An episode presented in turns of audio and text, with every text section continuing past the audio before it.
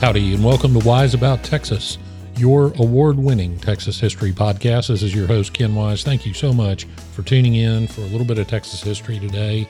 This podcast is being recorded and released in the high holy days of Texas history. So I hope you're participating in many of the events around the state commemorating the Texas Revolution. Uh, myself, I just got back from uh, four days at the Texas State Historical Association annual meeting. I'm very proud to let all my listeners know I was elected second vice president of that organization.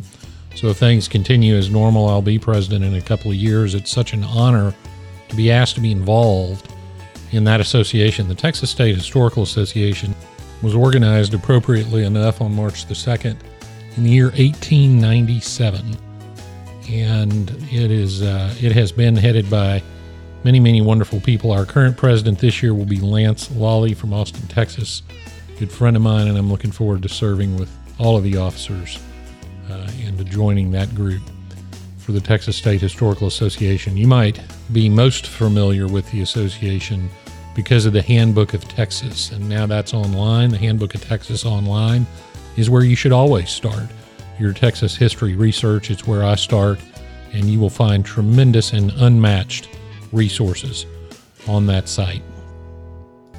Go to tshaonline.org and enjoy all the resources of the Texas State Historical Association. So it's been a big week, and uh, today I'm going to do a quick episode, and I'm going to follow it up with some more uh, quick episodes on some of the Alamo defenders that you may not have heard of. And we're going to start today with a gentleman named Jose Toribio Lozoya. Jose Lozoya was born in 1808. He was born in the Alamo neighborhood, April 1808, as a matter of fact. Um, the Lozoya house was a two room structure. It was made out of stone, and it had been the uh, house of some of the mission Indians for the Alamo, uh, but it was deeded to the Lozoya family and it was near the southwest corner of the Alamo, and I'll talk about that uh, when we get to the getting there section. He uh, Lozoya married Maria Francisca Kerbier and fathered three children. He was also a member of the what's commonly known the Alamo de Parras Military Company.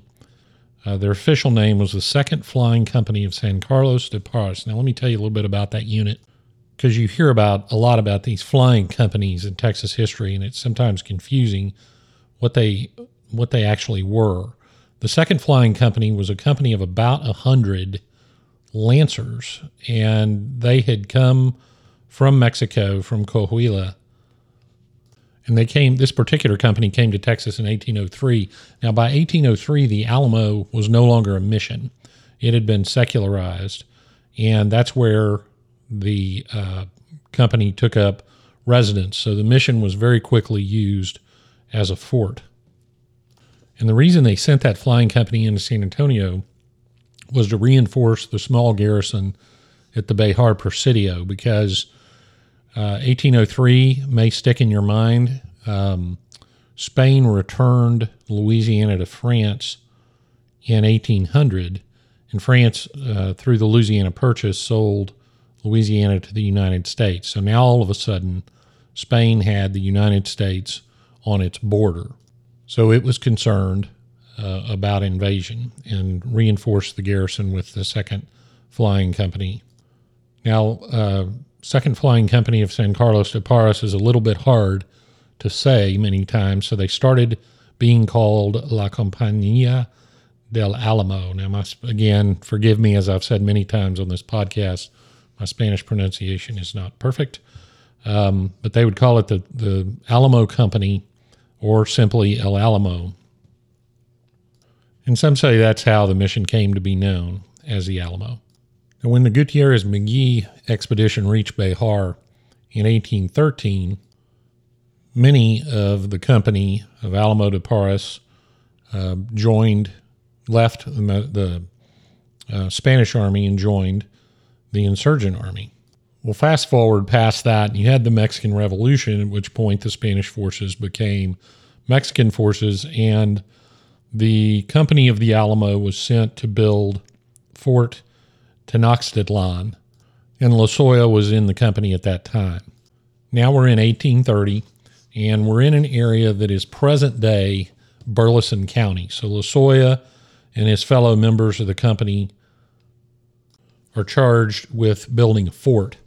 Um, and the reason they picked this part or this site was that it was about halfway to Nacogdoches down the old San Antonio Road. If you're driving around in Burleson County and many other counties in that area, you'll see a state highway sign OSR, the old San Antonio Road. And where that road crossed the Brazos River on its way to Nacogdoches is the strategic site that uh, was selected. The General Manuel de Mier Terán was the general who selected the site. They picked a high bank on the uh, west side of the Brazos, the high side, as we call it, those of us that run around the Brazos River. And um, it was a it was a very prominent site and a great spot for a fort. A community grew up around the fort, as it often does. In the city council of San Felipe de Austin, the capital of Austin's colony, the city council called the Ayuntamiento in Spanish, decided to build a road to the fort. So it was a, a very important site uh, when it was built. But for various reasons, as tension rose uh, between settlers and the Mexican government, uh, it was decided to evacuate the garrison out of the fort, and uh, the fort was no longer viable. This is by 1832. However, the community, the settlement, uh, did remain viable for many years, uh, up till almost the Civil War.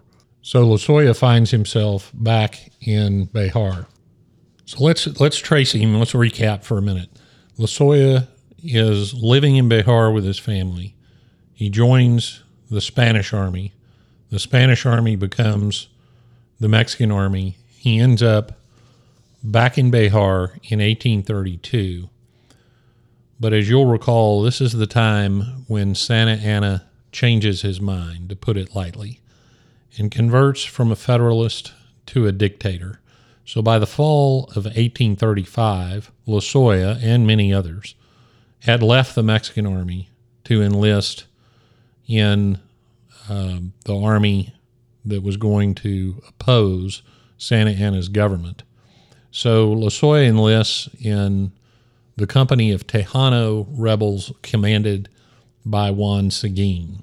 As events unfolded in the fall of 1835, the Lozoya family had to leave their home because the structures around the Alamo became occupied uh, by the rebel army, the Texian army, and uh, of course, Santa Anna heads toward San Antonio. And just as a reminder, you had the Battle of Gonzales in 1835, October 1835, the famous come and take it flag, etc. Then you had the Battle of Concepcion, and you can go back to episode three to learn about that important battle. Then you had the Siege of Bexar in the fall and winter of 1835, where the Texians finally capture the town. And Lozoya participated in the siege of Bexar in Juan Seguin's company.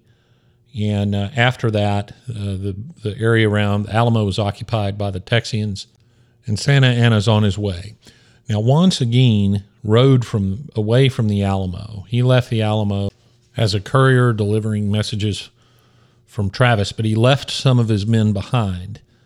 And Jose Toribio Lozoya was one of those men.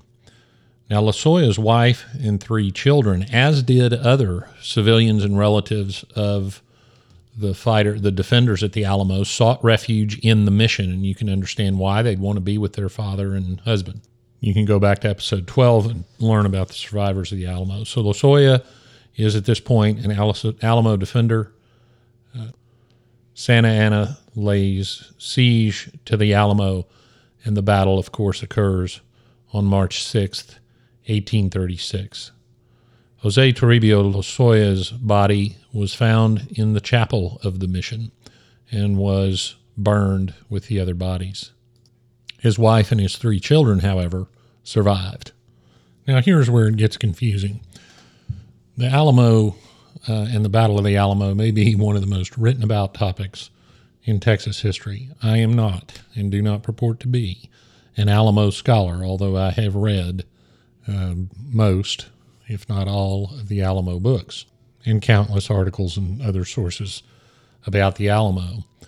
But despite all the writing and all the investigation, we still don't know for sure who was in there, who escaped, who survived. We've got a good idea, and we'll never know for sure, and that's okay. We don't have to know for sure. So, I mentioned earlier, Toribio's wife is Maria. But in one account, uh, uh, the Lozoya female surviving the Al- Alamo is identified as Concepcion. In fact, one book says Concepcion and one son. Now, Toribio had uh, three children that supposedly went into the Alamo for refuge. Uh, she had a sister, Toribio's wife, or Concepcion, had a sister, Juana. Juana was married to a man named Melton. She also, Juana Melton, also said to have survived the Alamo. Pick up another book, and you read the account of Enrique Esparza, who was a young child at the time of the battle. If you go back to that Survivors of the Alamo episode, episode 12, you'll see this. Enrique Esparza gave a very well known account of the battle November 9th, 1901. However, he was quite elderly at the time. He says Mrs. Concepcion Lozoya and her three children, a daughter and two sons. Was it Maria? Was it Concepcion?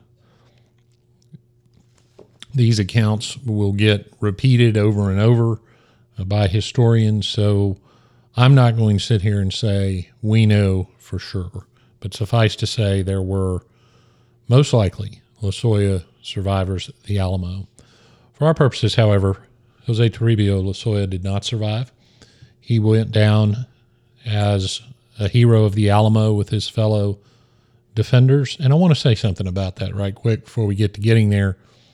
It is perfectly acceptable to refer to the defenders of the Alamo as heroes. They were.